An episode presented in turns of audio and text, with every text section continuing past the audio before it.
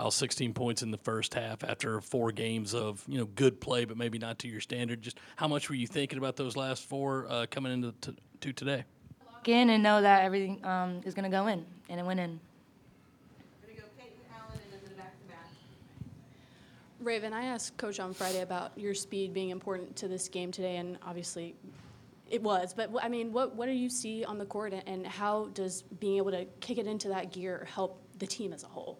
Well, actually, today, Coach told me to slow down a little bit, actually, and she told me to find those shooters like Paopao, Breezy, and get like others going. I think that actually helped me slowing down, seeing others. And she said, um, "It'll come. I'll, my, I mean, my turn will come, or my, it'll find a way for me." So she actually told me to slow down today. Uh, Raven, did you know you had a career high in rebounds today?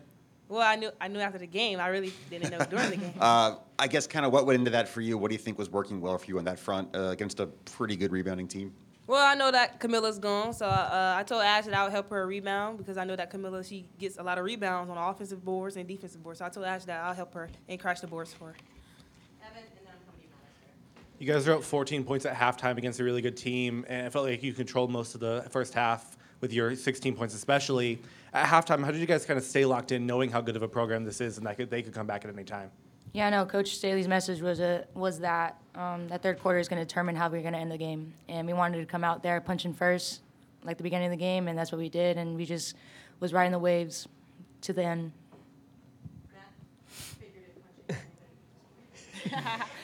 Te-Hina, you've been here for a hot second now. Does that environment and crowd out there that you can't find anywhere else in the country ever get old, or is it just still fun out there in front of them? Man, I love it. I love the fans. I love the atmosphere. The environment's so much to play in, especially when you're home team.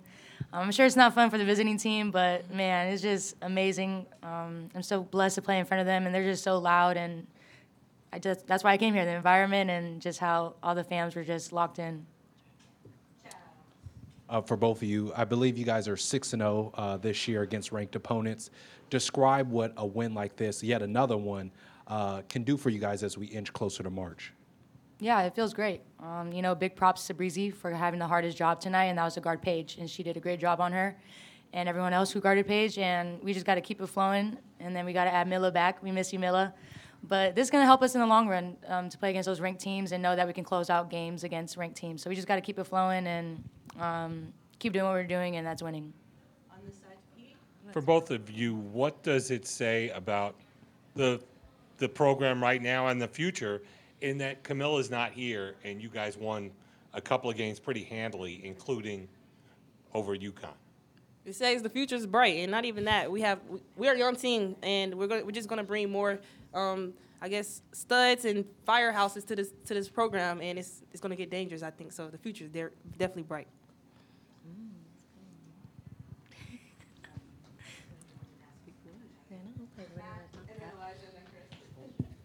Keeping with the Cardoso theme, just from the guards' perspective, without her, what did this week do for the post players? What did you guys see? Obviously, they had to step up this week without Camilla in the lineup.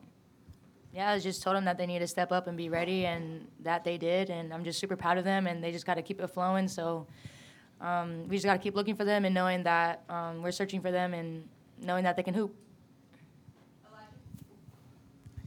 Paopao, five of seven from three. At what point today, if it was either you know in shoot around or or during the game, did you kind of realize, even as a shooter, that you're on it, that you got it today? Man, I'm always going to preach on this, but the trust of my teammates and the coaches. Um, the last couple games haven't been very well shooting wise, but they know they're going to find me and know I'm going to knock it down for them. So just their confidence in me, knowing that um, I'm going to knock it down and just keep shooting the ball until my arm falls off because they need me to do that. Uh, Raven, first of all, did you get dressed up for us? Oh no, I got dressed up because I'm ready to get out of here. Uh, and then uh, I think before the season, you said the goal was to go out and win every game, and now you've got, uh, I think, eight games left and a chance to go undefeated. Have you talked about that with the team? Do you think about that? Is it a goal? Well, we just take one game at a time. Coach always tell us it's just another game. Just think of it as another game. So, um, oh, Coach Boyer always says it's three part to the season, and I think I take that to pride. I always think about that, and I just think it's just another part of the season. We're not done yet. So,